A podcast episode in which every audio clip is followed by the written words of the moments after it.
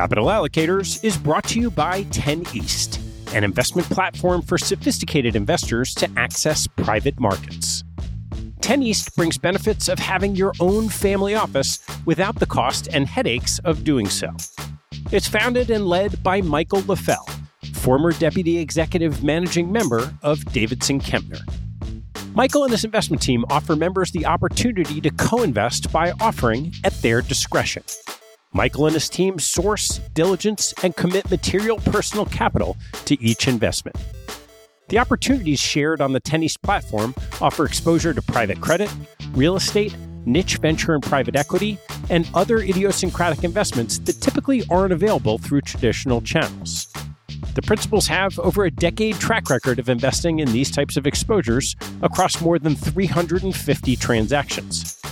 Post investment, the 10 East team conducts ongoing monitoring and reporting, just as you'd expect from an institutional investment organization. I've known Michael for about a decade, and after becoming impressed by the quality of 10 East offerings, its research process, and high quality investment team, I became an advisor to the organization and investor in multiple offerings. You can learn more and join me as a member at 10east.co. That's the number 10 east.co. I want to take a break in the action to tell you about NetSuite by Oracle, helping businesses accelerate growth and run better with a suite of ERP, financial, CRM, and e commerce products. Here are three numbers for you to remember 36,000, 25, and 1. 36,000 is the number of businesses that have been upgraded to NetSuite by Oracle. NetSuite turns 25 years old this year that's 25 years helping businesses do more with less, close their books in days, and drive down costs. And one, because your business is one of a kind.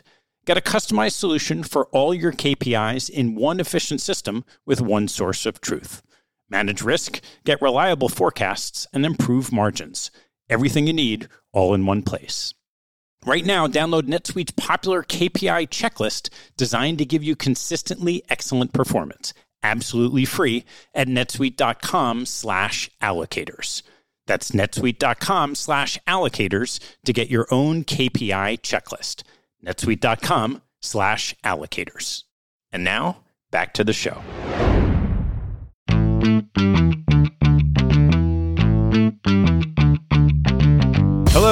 I'm Ted Seides, and this is Capital Allocators this show is an open exploration of the people and process behind capital allocation. Through conversations with leaders in the money game, we learn how these holders of the keys to the kingdom allocate their time and their capital. You can keep up to date by visiting capitalallocatorspodcast.com. Times I've been interviewed and shared those conversations on capital allocators, I made reference to a special experience I participated in for the last five years called the Hero's Journey. The week long journey in the mountains of West Virginia provides a setting and platform for each participant to access their best self. My guest on today's show is Michael Mervosh, the deeply insightful executive director and founder of the Hero's Journey Foundation, an organization that provides experiential learning opportunities for human development and transformation based on Joseph Campbell's mythic hero's journey. He has a passion and indescribable skill in enlivening the developmental process and fostering vitality, meaning, and well being in individuals, groups, and organizations. When not running programs or training others, Michael practices psychotherapy at the Nuin Center in Pittsburgh, where he has professionally resided for 25 years. Our conversation took place in the mountains towards the end of this year's journey and is quite different from those you may be accustomed to hearing on the show. We cover Michael's path to creating the experience, the myth of the hero, lessons in how the world actually works, the call to adventure, perfectionism, uncertainty, fear, and poetry. If you're intrigued, I strongly encourage you to check out herosjourneyfoundation.org. Spaces are limited for the annual summer men's and women's journeys, so sign up for next year's trip at the website or reach out to me to find out more. I intend to be back on the mountain next year and hope to see you there. Please enjoy my conversation with Michael Mervosh. Michael, we are in the mountains of West Virginia in the late innings of another impactful hero's journey. I'm really excited after the impact you've had on my life the last five years to be able to share your story. So, why don't we start with where it all began for you? Well, I came out of my mother awful young. in the culture of the steel mills of Pittsburgh and shaped by that world, blue collar world of smoke and fire and steel and forging out a living and uh, grinding out a life with being given just the right amount of things to keep me going and deprived of the right amount of things to keep me unfed and denied enough to make me search. And where did that search start? I don't really know, you know, where that search started, but the I think the the drive, you know, the sense of something beyond what we do day to day and beyond the stories that were told to me when I realized there's another story. It probably was in my adolescence when I realized that there's something about magic and mystery and beauty that that's called, you know, the opposite sex.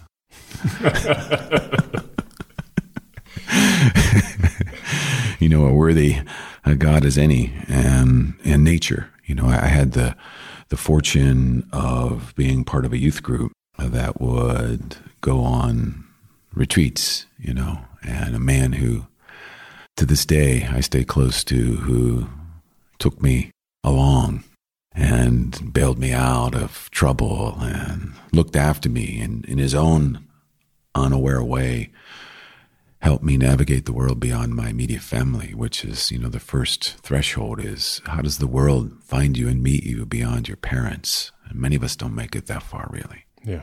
What formative experience led you to realize that you had the ability to steer the life in the direction you wanted.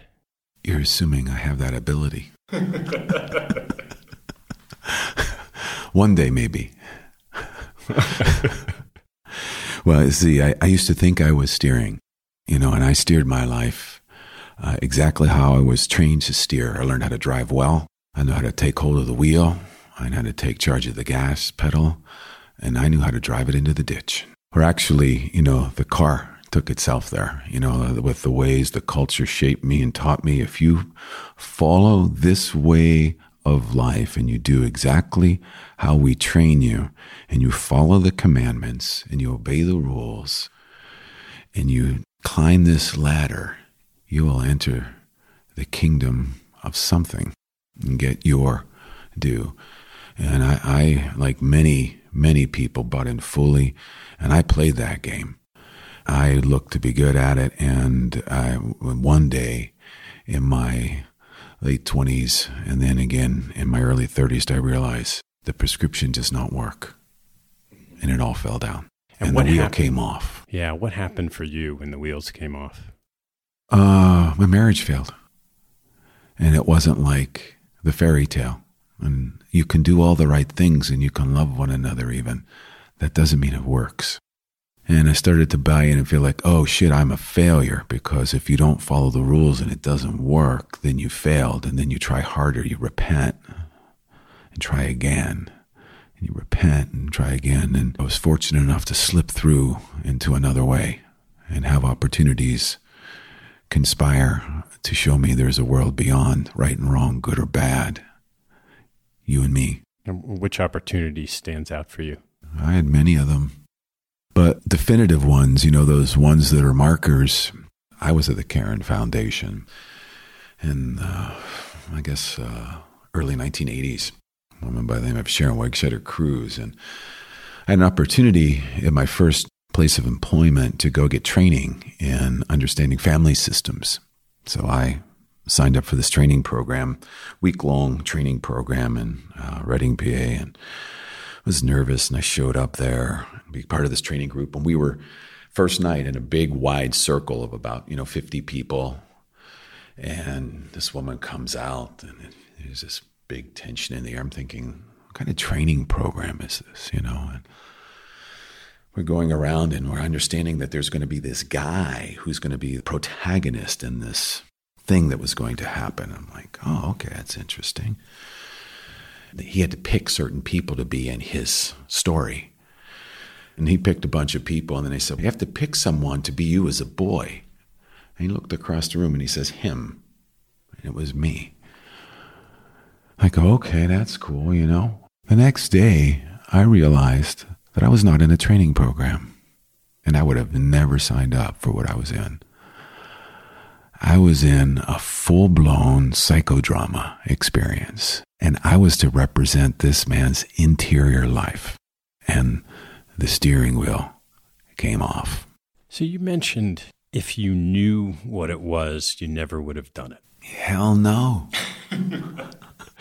Hell no.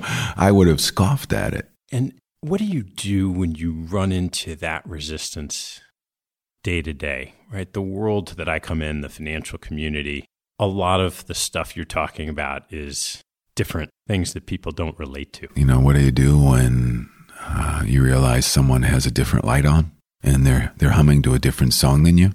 Let them sing. You know, let them sing. Let them sing their song. I think the difference is is to be less troubled by it, to be less troubled by it. And you know, it takes a long time, I think, Ted, for anyone, certainly myself, to realize that everything happens in its own time, in its own way, that something's not really, really up to me or you or anyone else. And it's been really humbling to look around like here with men that are here. They're all ones I'd have never figured. They do not look the part. What is the part? What do you mean by the part? They do not look like someone who would sign up for something like this. Yeah, present company included. they don't look like it. You know, they either look like the guys I grew up with, the guys I worked in the mill with, the guys you would have walked, you know, down Wall Street with, who are humming a different tune, like an anthem, you know, allegiant to it and shaped by it, you know, and it shapes their reality. And it's this self closed loop. You don't do anything about that. You just wait for the trouble to come because it always comes. so, what happened after you had this formative experience, the Caron Foundation? What'd you do next? Oh, it's not what I did next. It was what was undone next. that lit the fuse. What happened was, as I went into interior spaces I didn't know were in me, I didn't know they were there. I had a glass ceiling in my life. I didn't know that that was a glass ceiling. I didn't know they were doorways. I just thought that was the four walls of the world. And it opened up a whole new world. What do you do when you're in a whole new world and you experience oneness for real? Oneness for real. I cried so hard, you know, my insides turned inside out. I laughed so hard, I thought my eyes would explode. You know, my cheeks hurt. You know this feeling, you know? And then with strangers. And then it starts unfolding. You know, so that it opened me to magic and wonder. It was far beyond the world of reason.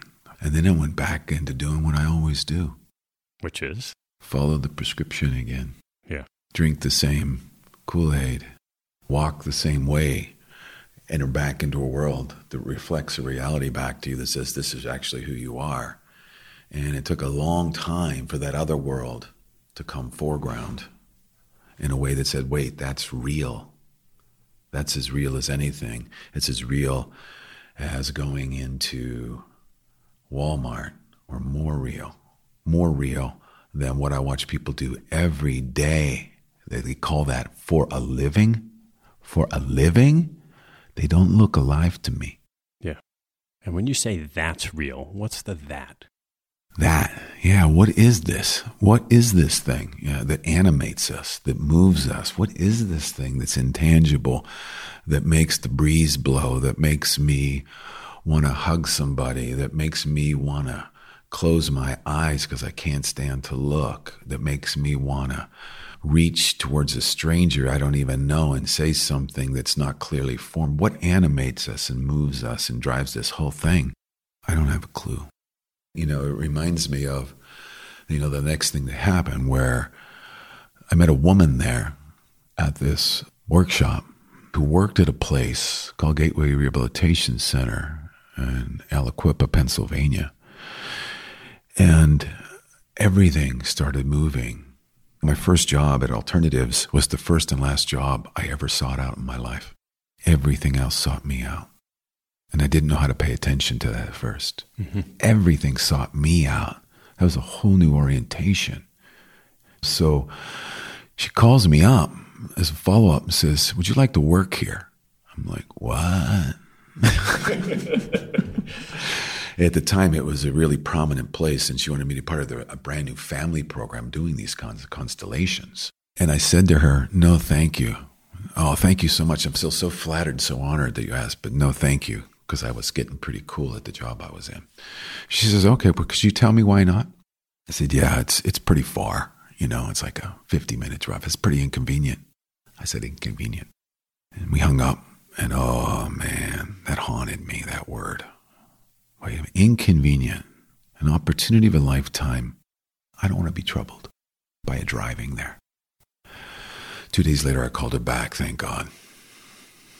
And that started me on the next part of my path. So, what lit the flame for you in that experience at Gateway, and where'd you go from there? Well, it's just how it all unfolds, right? You know, so I start learning how to do family work. I'm just studying family systems and bringing people together in psychodramas where people step in and play roles, meeting very fascinating men who mentored me, like Abraham Twerski, who um, was a founder of the rehab. And yeah, Ken Ramsey, people took me under their wing and showed me things and gave me ways of doing this. And then it unfolds. They built this thing at the time that was brand new called Challenge by Choice ropes courses outside. And they're like, hey, what, what, what's that up there in the trees? You know, like, they told me, like, who uses them? And they, oh, the patients. And why can't the family people use them?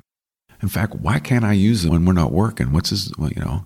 And we started doing work up in the air. And, and, so that created a deeper sense of like stuff being in your, you know, a living being in your body, where life is in the body and not just in our heads. And yeah. that showed me another world.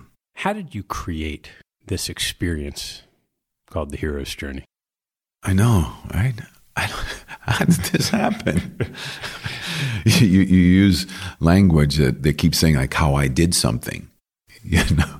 It's like the question keeps is like, well, then how did this keep happening? And you know, then the next thing, you know, these are all things that happen. reading a man by the name of Joseph Campbell, and it was like one of those things where the words jumped off the page.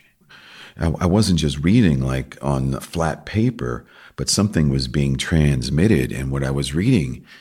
And I remember this one time we're meeting there's this thing called the zeal of eternity that longs for incarnation in space and time. I'm like, what the does that mean? like, what? Like, that makes no sense. Like the zeal, but what, my body and something in my, my psyche is animating the zeal of eternity for incarnation in time. I didn't know that was my job description. I never knew that. But now I know that's my job description. That's what I do for a living. That's what I do for a living. You know, I, I do that for aliveness to become the zeal of eternity.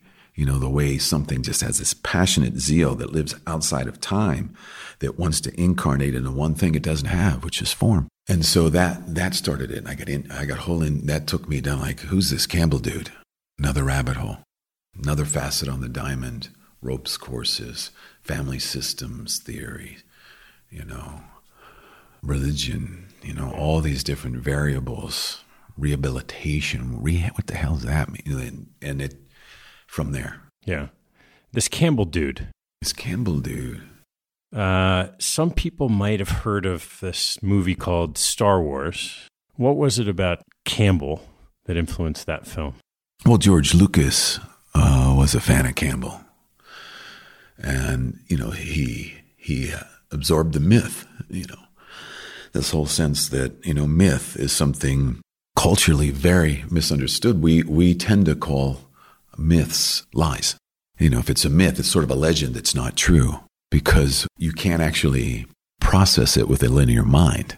So a linear mind takes a myth and says, oh, that's a lie. It's just a myth. It's just a fairy tale. It's not really real.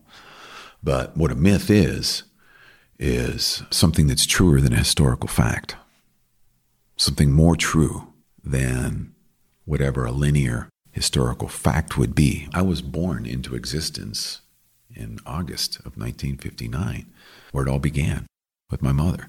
Historical fact, but I, we identify with our historical facts as our reality of who we are. And that's the trouble, and that's the limitation, and that's the glass ceiling. So, what's the myth of the hero? Well, the myth of the hero uh, used to be to become more and more, you know, a, a super power, you know, this idea that you become larger than life and you stand among the others as an example for others to follow. And that's been a real popular myth. But as culture changes, it reshapes the myth it needs for itself. So then it creates a new myth, which is still arriving in our times. We're not there because there's no more one person that can be the hero. But the hero, I would say, is someone who's always called into unknowing not not knowing, but an unknowing, always called beyond the bounds, the rigidifying bounds of the familiar. And what a hero does is it goes beyond the established parameters of the way the world actually is now and experiences what's beyond that world and then brings that back into this world in order to reshape it and renew it and redefine the culture, which then reshapes the people in it. Yeah. In our field, we hear a lot about what people call a growth mindset. Oh, yeah, that and self improvement, man. They're pretty underrated. When you described this, that's what came for me. Uh-huh. Was this idea of going beyond what you already know? Yeah, I'm working on myself. Yeah, okay. What do you think is wrong with you? What needs improvement, do you think? Yeah. And how are you looking at that? Yeah. And is it trouble worth having? Or are you trying to get rid of that trouble by improving yourself? Oh, keep improving. Let's see how it goes. What's the alternative? Well, the heroic task is facing what is and not trying to change what is. That's called a tyrant. Philip Shepherd writes about that in his books, you know, New Self, New World, Radical Wholeness. No, that's a tyrant. Tyrants try to change the world around them to suit them. It's also called the infant. Hmm. And rather, we have to change ourselves in relation to what is and adapt ourselves to what is. And that's hard, hard work. Yeah. That's hard work to do that, to mature and ripen into saying, I need you to be different for me so I can be happy. Have a go at that. What was the call for you that led to the creation of what we're experiencing here? Well, call always comes when something's missing. You know, you have to be deprived of something, something has to be absent, or uh, undeveloped, and the part of you that's awake and aware knows it. That part of you knows something's missing. That was making me wanted to seek out of the absence of what was there. So I just always felt like I was seeking and longing for something I knew was missing. And, you know, that's the compass heading. It took me years, decades, really to understand that Love Dogs poem uh, by Rumi, and where it's the longing itself that's the call. And so I feel that, you know, and I get scared when I don't feel my longing. I used to try to cure it. I didn't know it was the cure. Yeah. Like make this longing go away. But even yesterday, I felt the longing. You know, like when I feel the sunset, it makes me think of people I miss and times like, oh, that aren't here, you know? Yeah. The melancholic sweetness of a Sunday evening. Oh, I got to go into the work world and I feel like I'm just approaching the majesty of the sunset, you know? So what came, you know, was through that was vision comes through that. I did a vision quest with Joseph Jastrab in mm-hmm. 1992, whatever it was that I did it. And, and, and that seeded it, of course, because I did a journey, you know, to get away from everything enough to know not to be shaped by forces around me of what to do, but to really feel what that ignited in me and to make, find what was really alive for me that it would be worth doing yeah. That takes a long time. Why don't you describe what it is, this journey we're on here this week? Oh, you're, you're talking about this particular form we're in this right now? This particular form, yeah. Oh, right now we're on a mountaintop in a remote setting in the middle of a national forest in West Virginia in the United States. And We are up here to take leave of our minds, really, and our uh, the fabric of our culture that's shaping us every day into who we we are to be. And we're spending seven days or one lifetime or eternity, whatever comes first, up here to undo the things that are called uh, unquestioned assumptions about what is, unquestioned and unexamined assumptions and expectations about how we believe life to be. That's not why somebody signs up. Somebody told them to come here and they don't know what the hell they did. Nobody would come here if they knew why they were coming here. Right. The same way I wouldn't have went. So, you know, what we do is we come up here and we go into a giant reflecting mirror called this world around the natural world where we have, you know, wide open skies, vast, vast horizons up over that high plains area over there. We have deep green forest fields to get lost in over here. We have uh, cave systems underground here where there's these underwater currents flowing underneath us right now that no one can see or touch or feel that are shaping us right now. And so we come up into this nature bowl and we soak in that to get out of this four walls, the limitations of four walls. And you notice you have been in very few rooms, maybe one room in this entire space that we're in that's square. That's for a reason. We bring the background forward. It's all round spaces here. We're in a Mongolian yurt built by Bill Coperthwaite in 1970 that people are still amazed by, right? And so you come up here and you enter into a living myth because where can you actually live it? Because most people read about it and can discuss it. But where do you say, I am going to leave everything I know behind? And then I'm going to undo this next. And now I'm going to deal with what happens when none of that is here defining me anymore. And now I will define me, but I don't know how that goes. And now there are no instructions, and the prescriptions are all gone. And that's the reorientation process towards mythic worlds, where your ability to be right here, right now, which takes work to animate something that starts to take over, and then you got to pay attention to it. And then you have to yield. Great heroic act of our times is to surrender to something beyond ourselves that starts to seep into us. These water droplets that we are, oceans, start to swim in us when we yield to the ocean. So we use elements, we use different things to take us up in the air and under the ground and into the forests and, you know, around fires and all kinds of things to exchange on a body level, something else that gets animated that may or may not be coming through to someone who's listening right now that makes perfect sense and no sense at all.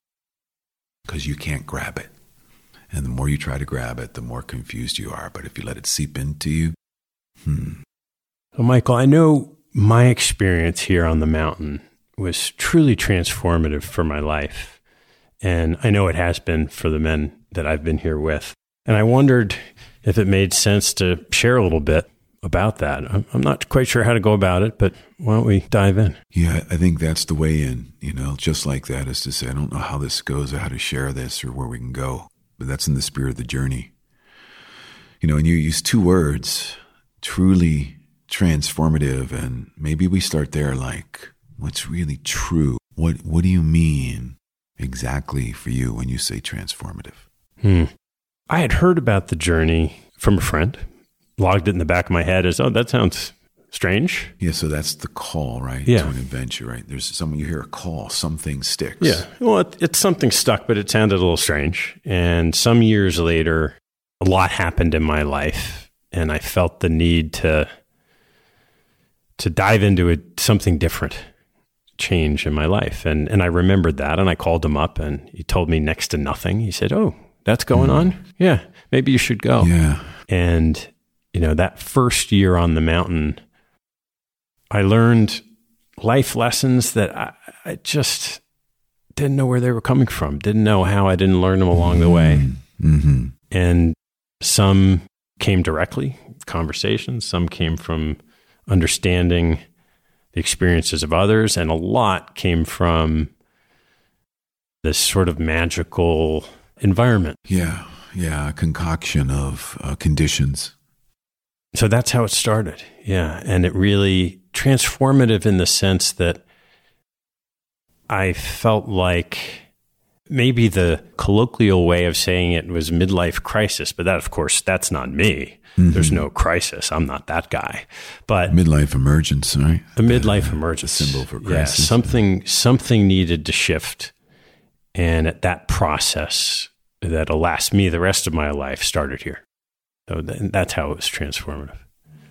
And the other piece of it, I think, is a man in this financial world, in this society. And I was so accustomed to having to rely on myself yeah. for everything. Mm-hmm. Maybe I was conditioned that way as a kid, but I learned the power here of what you know what you call the we instead of the I. Me too. I mean, and in ways that were very good for shaping me, I was taught to rely on myself and encouraged to, and also had to. I had to rely on myself. Some of that wasn't a choice because nobody was really there. Why? What what happened for you that well, that was the case? Adults were adults doing adult things in the adult world, and kids were just around. You know, you didn't raise a kid; you fed a kid.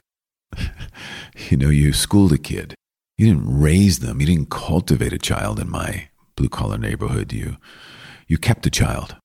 You know, the way you keep an egg in a nest and you know, and give it the things it needs. But there is no inner world.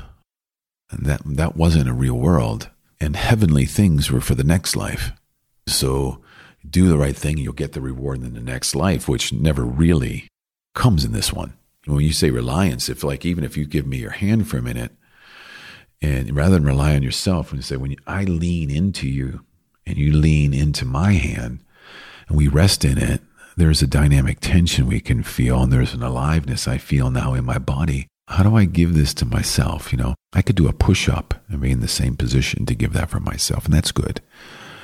But this feels like a living presence, different. Yeah. You know, like this, we're relying on one another, which is very different than depending on you and you carrying me. So, that for me was that transformative process. And there have been so many lessons along the way that you either hear or I guess feel or come to you mm-hmm. from being here. Mm-hmm. Yeah, I think uh, you know these universal truths that you know about the way the world really is, or how it, how it works in this world. I think the biggest suffering that I, I saw even for myself this year, that that I'm growing in appreciation. You know, the deep wound a lot of us carry is nobody showed us how the world works.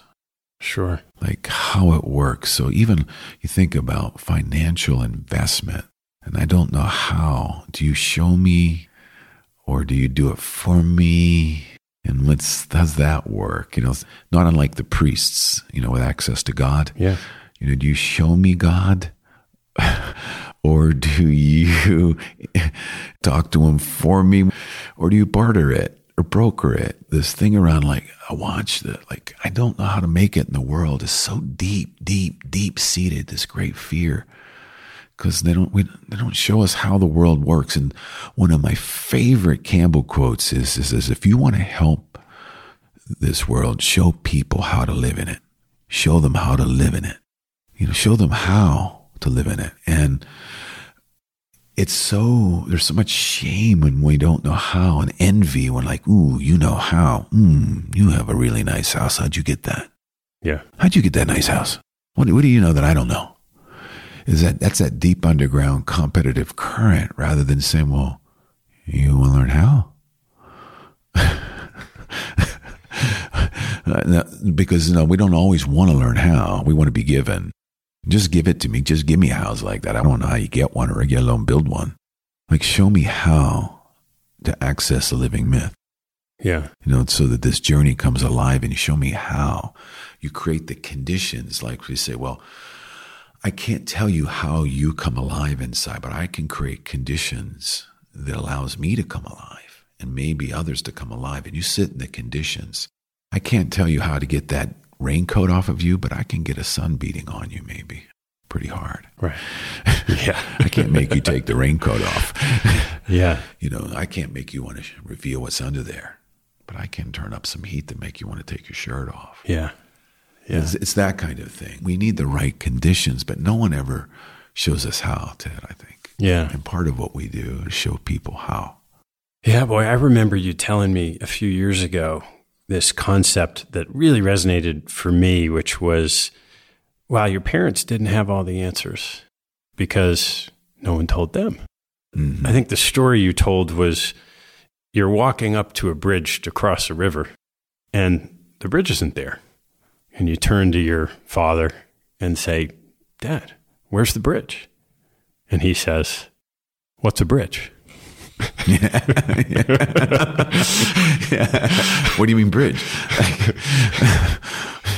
yeah, that they can't give us what they weren't given. Or they went and weren't given it and it created a hunger for them to go get it. You know, I give. Yeah. Uh, some of the deeply satisfying things is learning how to give somebody what I never got. But what's really painful is watching someone try to give to someone else out of their deprivation, out of what they were never given. They compensate. All of us, when we get wounded, that wound becomes our gift because then through that pain and wounding, I understand something. I, am awake to the world now and I see you hurting and I get how that goes and what you need. But if I'm wounded and don't know, I will also say, I don't want to be the wounded one. I want to be the one that helps wounded ones. Yeah. And I want to be a white knight in shining armor.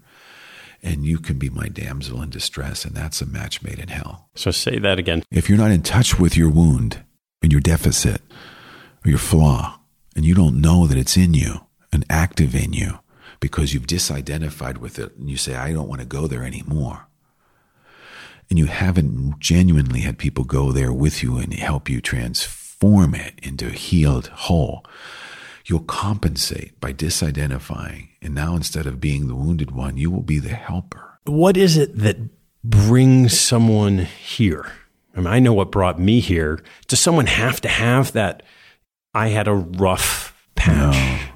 Does it have to happen that way? It doesn't have to be like that, though. You know, you can't say you had traumatic childhood. That's why you're here. No, but you know, trouble always comes. You know, there Here's this interesting uh, comparison about, you know, where the Christian Bible has evolved. You would look at these scriptural passages that are in comparative religions. These things all line up from different cultures, right? That's what Campbell said. These myths are alive in all cultures and all times. But like the the reductionism from the Greek translation of the Aramaic and in English is ask and you shall receive, seek and you shall find Knock, and the door will be opened to you. Well, man, that's a fairy tale for children. Yeah. Ask. First of all, ask. Ask what? And ask when you really need help. How hard it is to ask, number one.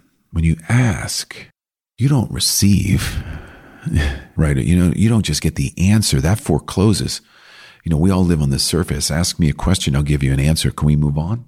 Question number two, please. Right. Skim the surface, go down the line, and wait till it's just one gray line of, of collection of knowledge. Oh boy. So ask, and you shall receive. No. Seek, and, and you shall find. No. Knock, and the door shall be open to you. No. Ask and be troubled. Seek and get lost in the seeking. Knock and feel the barrier knock against the barrier. And where do you go from there? So, in the Upanishads, would say the trouble that's worth it so that you evolve and grow and learn how and find out how it works, not to get to the end, to get into it. Now, by the end, is to be fully in this world before you leave it. Yeah. And then in that, like you experienced here, in all the trials, the boon is underneath the ordeal and you get an adventure and you get an ordeal and they overlap. One becomes the other. This is so great. Oh, shit. oh, shit. Or, oh, God, I am just so miserable. Whoa, I didn't see that coming. So then something rises out of that mix, is where God is. Yeah.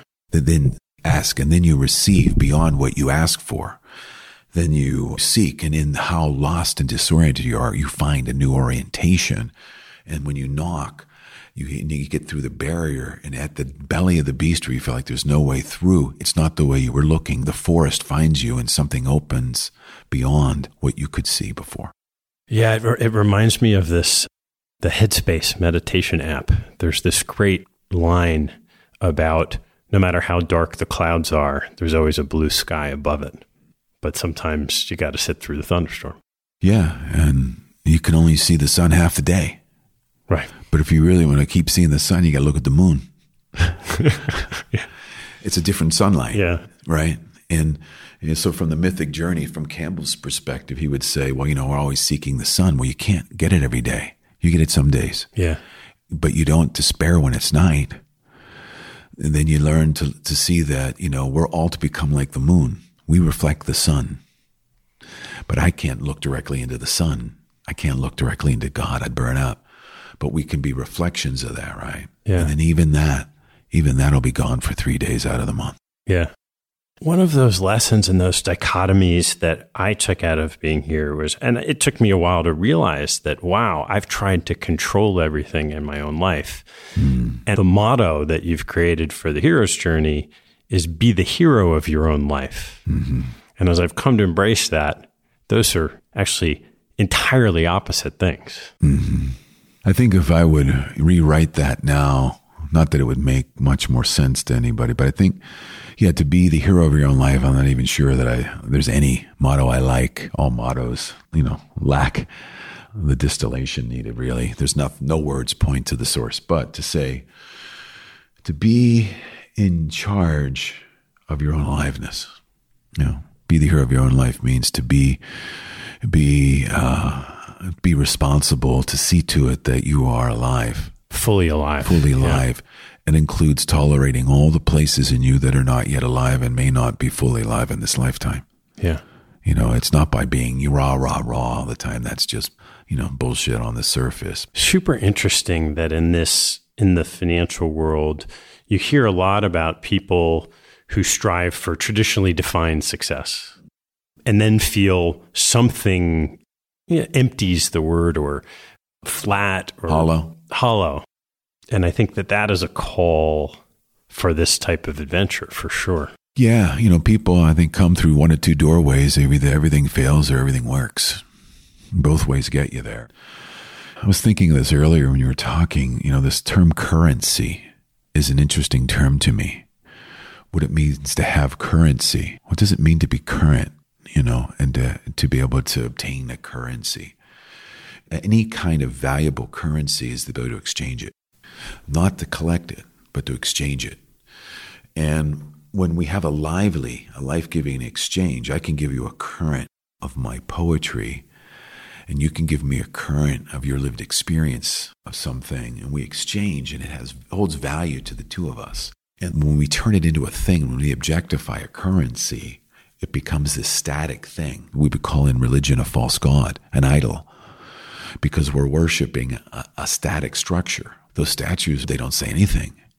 They rigidify. You know, when you have a false idol, it rigidifies and it, it's it's dulled. It has no life in it.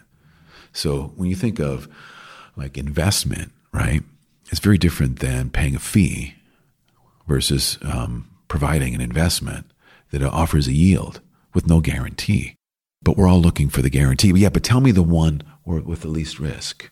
Oh my God, yeah. Like, can I go that way? Well, in the end, it becomes the final danger because of the constriction. Oh, and now you've accumulated great wealth. Well, I guess now you better start protecting it and separating yourself off from the rest of everybody else. They don't take it from you. Yeah. And and now begin the suffering. Right. Right. And that's why, that's, I think, the meaning behind the Christian version of it's easier for a, a, camel to pass through the eye of a needle than for a rich man to enter the kingdom of heaven. That's where that comes from. Yeah. You know, because the eye of the needle was actually a gate in Jerusalem that was a narrow gate. In order to enter the gate, you had to take all your goods off the camel to get the camel through, hmm. to get into the inner walls of the city. And so, in that same way, uh, when you, it's, it's, it's, what's wrong with accumulation of anything, wealth, status, success? It's great. Enjoy it. Now, when you cling to it, you will not be able to get into the kingdom of the myth because it's here. You know, that's where I don't want to turn this into a religious conversation, but when they say that, you know, the kingdom of heaven is before you, but you can't see it, it's because you've overaccumulated. Yeah. Or you're starved.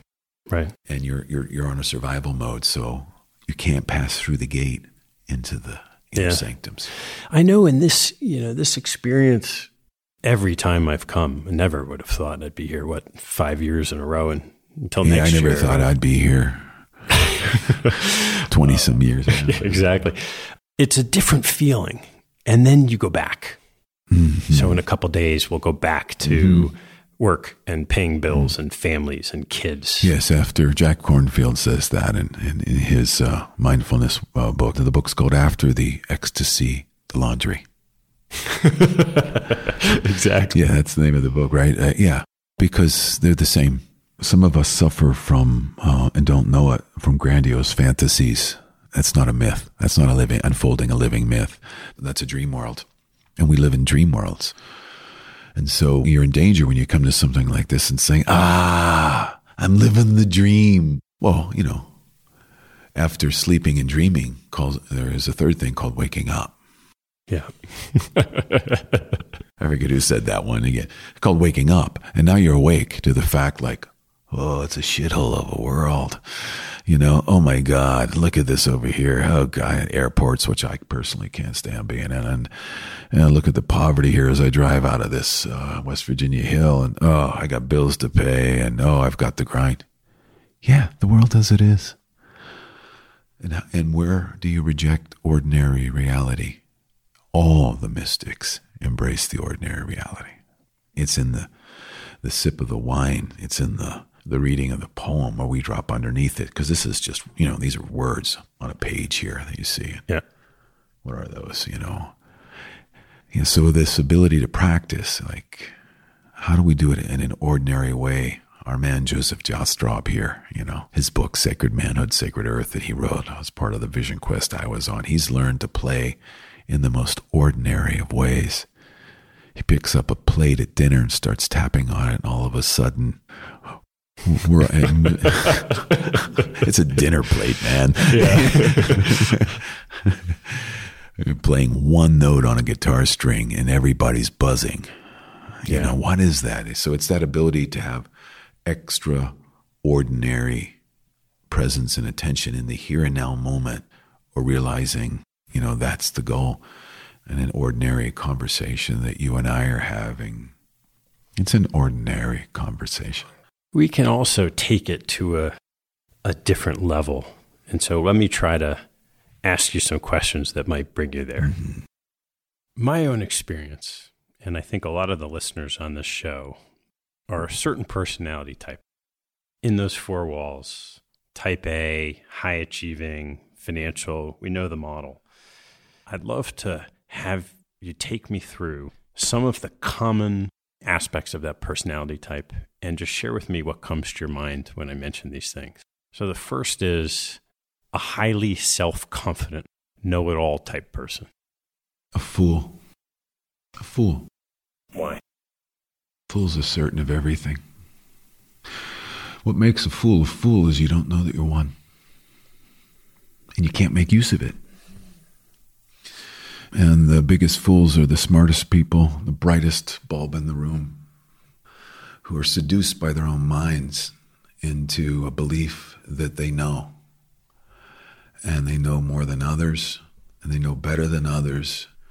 And it's a really useful tool because they have cool things you get. You get things like money and women and power and status and prestige. Those are those are deep allures, but you know, on the hero's journey myth, if we if we look at it through that terrain and that map, it's an interesting thing about the boon.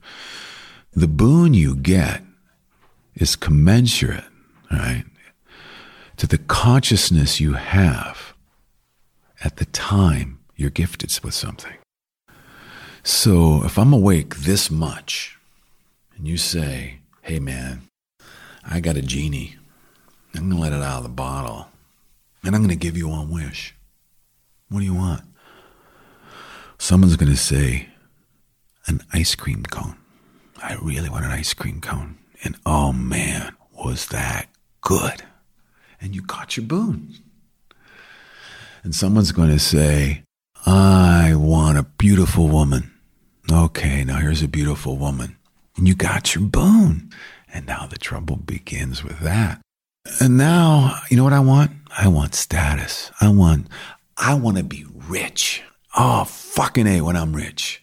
Let's give you all the money you could ever spend. That's your boon. And you get the trouble that comes with that because it's coming. So, what do you really want? And what else is there to want besides any of those things, you know? And what do you do with it when you get it? So the fool, back to where you ask me, won't see the trouble coming, won't know what the trouble actually is, and everything will eventually burn down.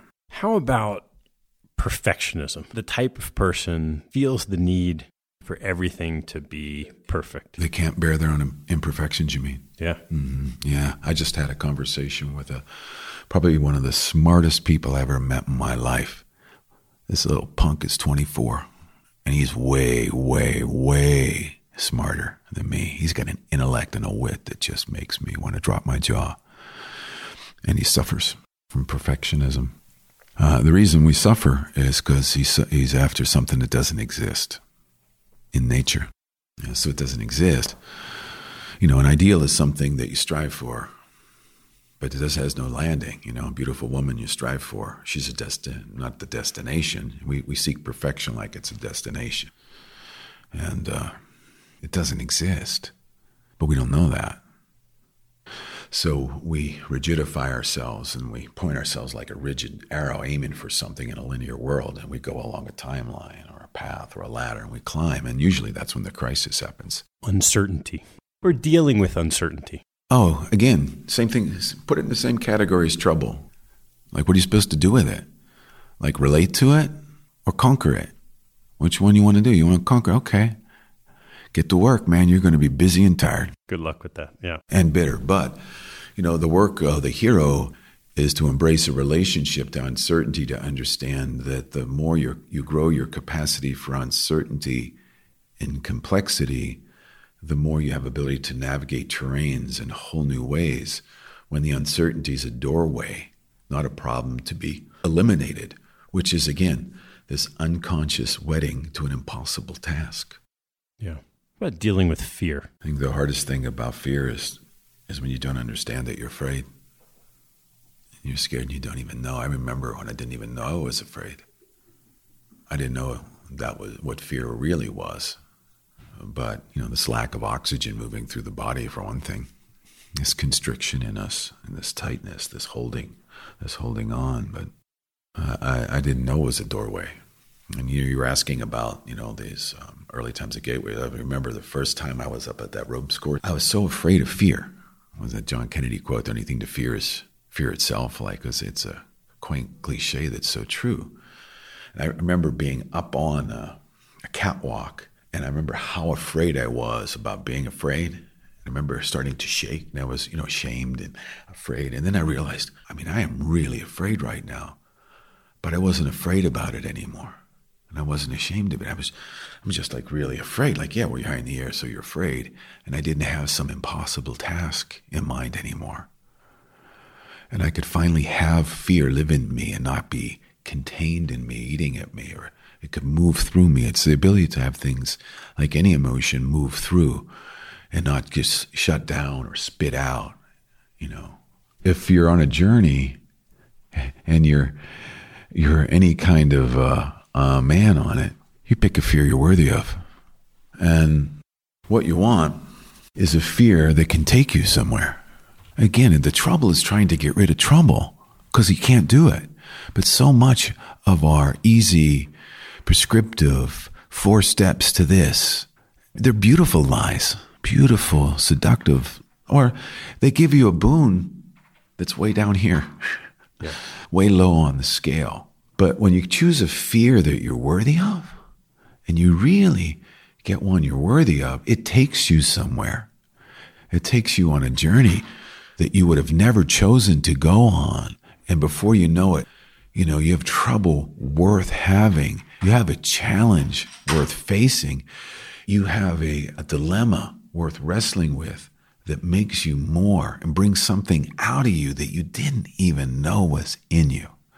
That's the function of fear. And when that happens, as you know in your own body, from your own lived experiences here, that fear turns to excitement. And that's the that's the alchemical force. That fear is is really unprocessed and unformulated excitement. Some of the things we do here, you talk a lot about the power of the we as opposed to the I. Yeah. Yeah. You, you, listen to guys here say over and over, I feel inadequate. I feel uncertain. I feel doubt. I, I has all those feelings all the time. And I am always going to feel inadequate. I try to get rid of inadequacy like I try to get rid of my right arm all the time. Keeps coming back. you know, we're always inadequate because we're shooting for perfection because we reject ordinary worlds. We don't know how to be in them and among them. We don't know how to have a base of good enough. You know, so when I have this I, what I don't know is the I will always, always be inadequate because I is just part of something larger than I, cut off from the whole. And that's the great big myth, in my opinion, and many others who pursue this path of understanding. It's the great lie of a Western white civilized world that there actually is an I called my body here because I live in a house that gives me a lot of privacy with small, you know, windows and shutters to blind everything that makes me feel that who I am is something cut off from everybody and everything else.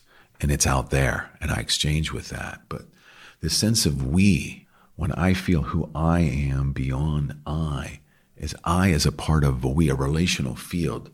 Like who I am is who I am through this way of talking and looking at you right now and feeling you. Who I am is myself through that. Uh, this is me through our exchange. I'm becoming myself again in a new way right now. I feel like me with you. That's a that's a dynamic living I. And that's what happens here on this journey. It gives me a sense of I. All I need to do is sit in the airport for four hours and the old me starts creeping in, separate, contained. Don't look at me. I don't want to talk to you. I. Yeah. What do you hope to achieve with this program? I keep laughing at your questions. I know you do. and I keep asking them. yeah, what do I hope to achieve? What do I uh, what does the I hope to achieve? Um, I used to try to achieve all kinds of things. I'm not trying to achieve anything anymore, you know? Achieve what? What are we doing here? What are we doing here? What are we doing here?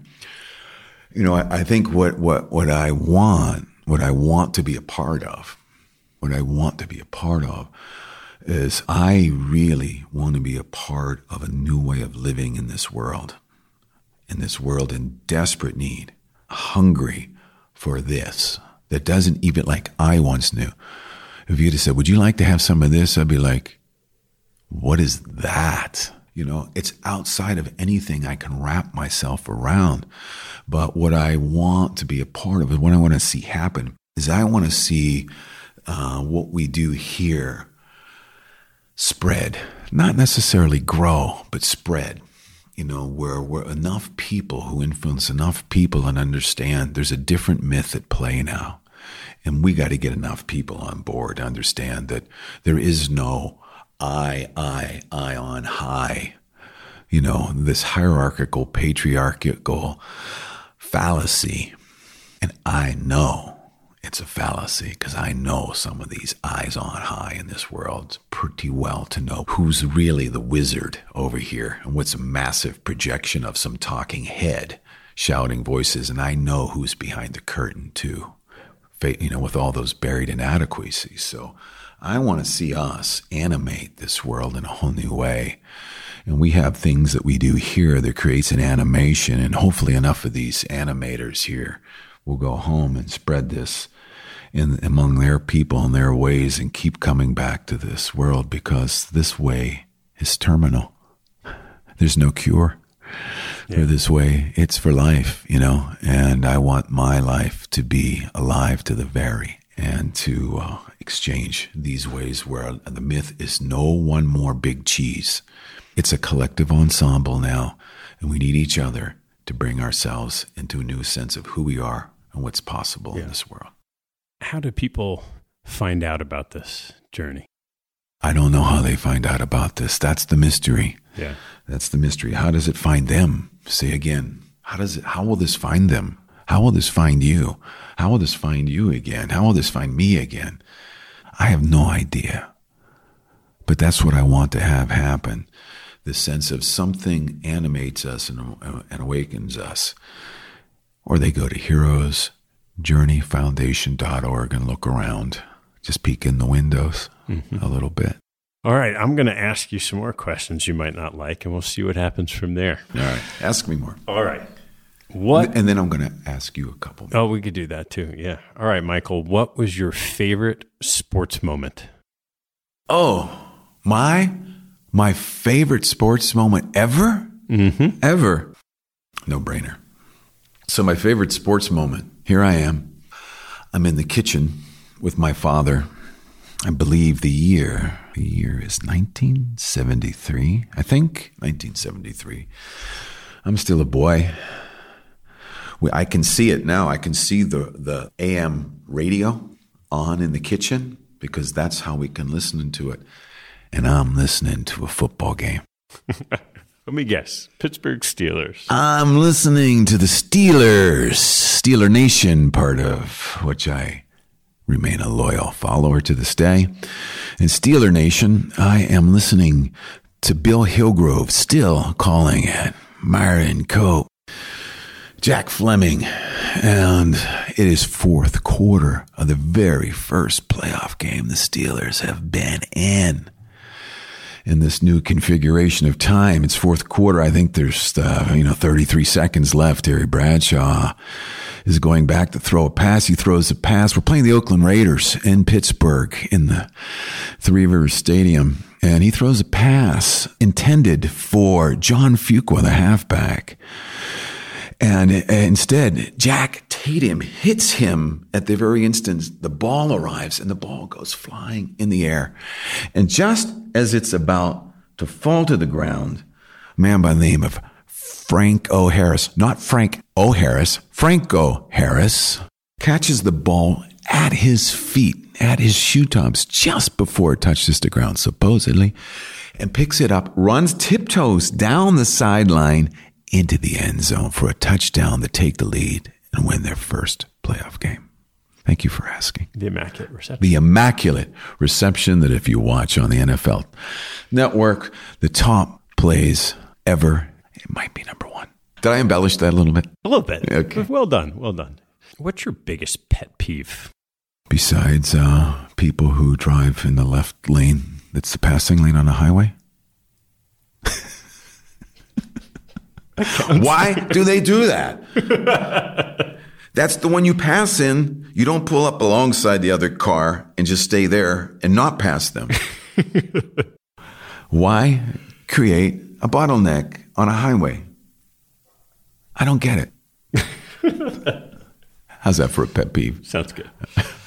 What's the riskiest thing you've ever done? probably the thing I'm about to do next today. Maybe not the riskiest thing, but I, I put, use that as my compass heading. So it's not a thing.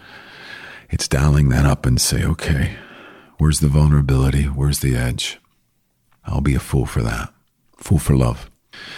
I think, you know, when I remember the first time I, I did that, I, I think it was when I learned how to tell a woman that I loved them, I loved her deeply and I didn't need anything back. But that that's when I understood it was the speaking of it, was the empowerment. I didn't need her. I was willing to tell her without her having to love me back. What teaching from your parents has most stayed with you? Mm-hmm. My father had integrity. What does that mean to you? Taught me how to respect other people and show respect in order to get it. That you you look people in the eye. You notice when people need help and you just help without asking. And you do simple things to give people dignity. and from my mother. It's just love no matter what. No matter what. No matter what. What life lesson have you learned that you wish you knew a lot earlier in life? Uh, hmm. What life lesson have I learned that I wish I'd learned long before I did? Hmm. Probably would have told you somewhat about how to make it with a woman, you know, really make it with a woman that I have learned and know how to do. I think I would have hurt less people and been less hurt, you know, and that that love isn't a feeling that you feel to feel good about. That love is is your ability uh, to make an ordinary life go better, and love is the ability to withstand somebody at their ordinary worst their and ordinary their worst. ordinary worst and to live with it and rather than have them eliminated in them you live with them with it better than they live with themselves in it and i wish i would have known in order to make it with a woman you have to always look for what she teaches you next and she has to be able to teach you and if you can't find something to learn from her you shouldn't be with her what is a boon a boon is the the gift you receive from the world beyond your wildest ability to imagine. It's beyond your comprehension. It's the thing waiting for you that you can't even conceive of yet that would like to come through if only it were allowed. So the boon is, you know, for the boy, you know, has been that deep longing, you know, your your deepest Christmas wish. And it's something that only you can have only you can. It can be for no one else. It can only be for you. And it can't be for you because you wish for it. It has to be more and other than that. It can't just be your ego's desire. That's just a win. you know, and the winning makes you small when you win like that.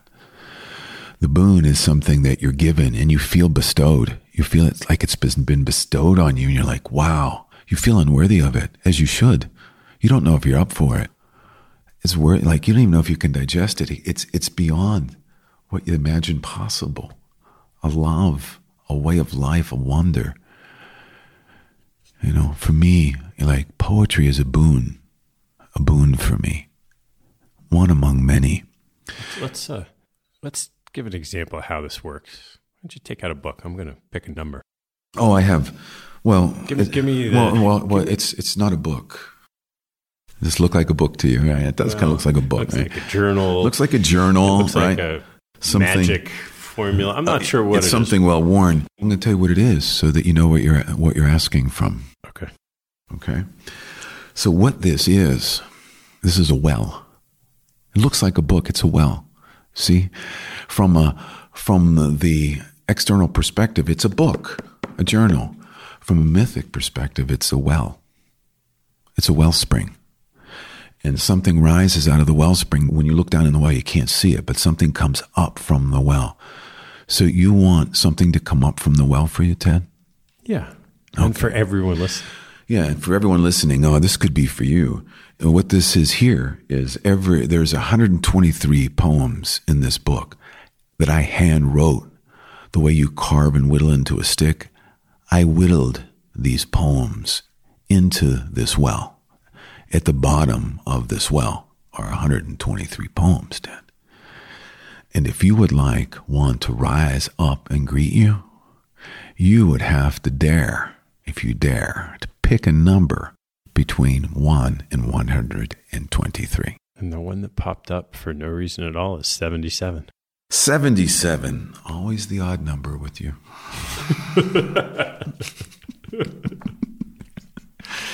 and you the pairs. that. and the pairs, you know, number 77. 77 out of 123, Ted, huh?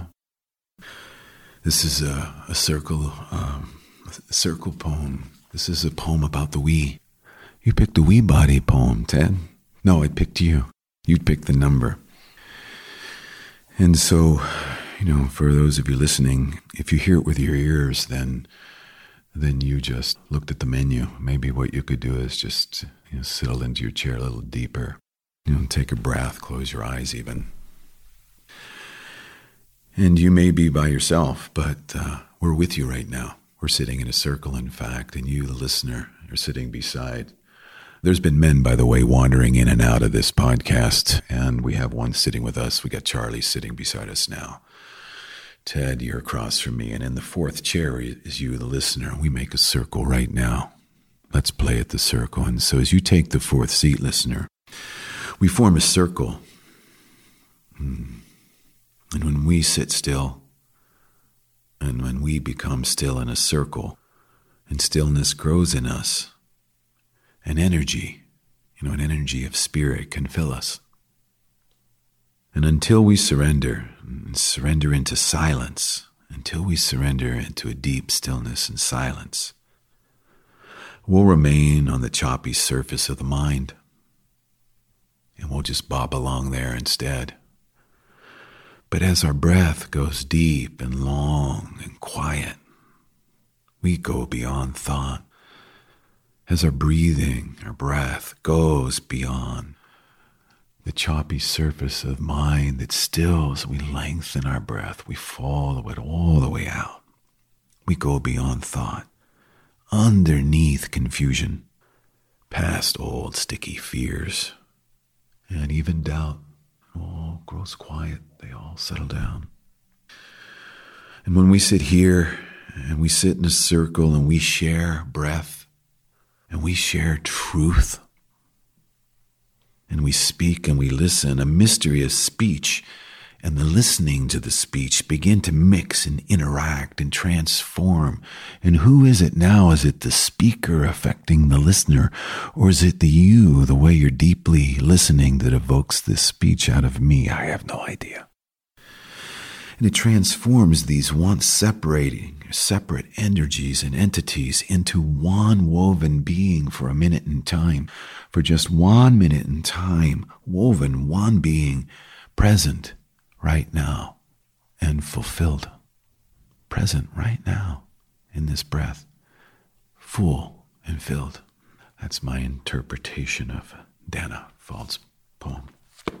Number 77 from the book, if you're counting. Is it the quality of the speaker Yeah. that evokes? Is it some superhero speaking, or is it a collective body of listening that's happening, of an ensemble listening that picks any one of us at any moment in time to change everything for a minute?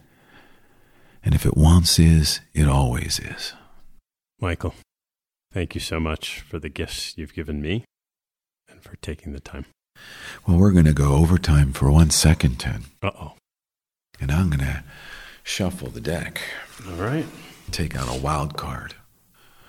And this is a poem, uh, one of uh, uh, the group that I'm walking with. We're circling around this well of a poem right here, again and again. And just like you look at me for a minute, and then look at this poem here in a minute. And I want you to read this to me from the well you have inside of you. When I met my muse. Oh, Ted, tell me that again. When I met my muse. Oh, I want to meet my muse. Read on, brother. I glanced at her and took my glasses off.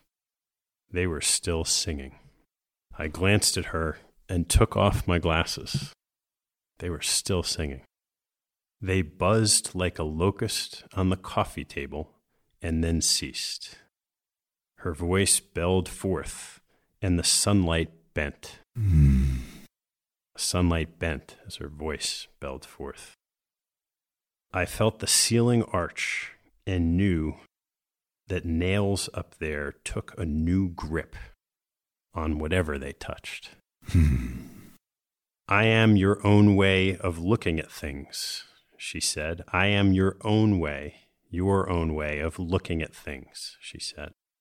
When you allow me to live with you, every glance at the world around you will be a sort of salvation. When you hmm. allow me to live with you, mm-hmm. every glance at the world around you will be a sort of salvation. That's right. And I took her hand. And I took her hand. William Stafford.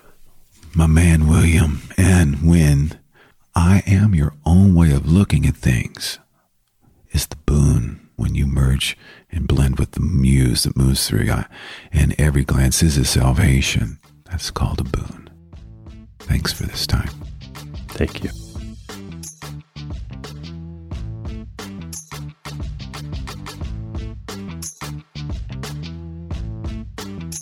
Hey, before you take off, I've started sending out a monthly email that shares a small selection of what caught my eye over the month.